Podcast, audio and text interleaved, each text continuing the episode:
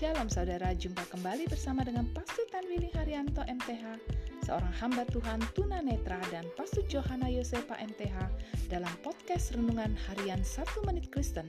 Di dalam podcast ini, kami membagikan kebenaran dari Alkitab yang dimulai dari kitab kejadian sampai kitab wahyu. Selamat menikmati.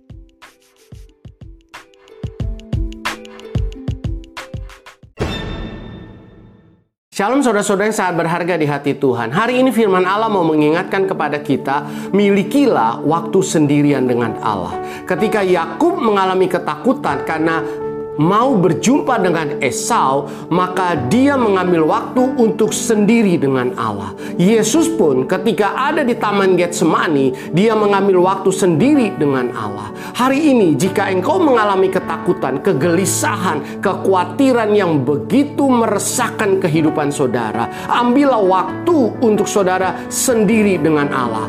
Apakah saudara sudah memiliki waktu itu? Jika belum, mulailah hari ini. Jika sudah, milikilah waktu yang lebih lama lagi untuk bersendiri dengan Allah karena ketika kita sendiri dengan Allah kita alami kemenangan kita alami mujizat Yakub alami kemenangan ketika dia sendiri dengan Allah mari kita lakukan itu amin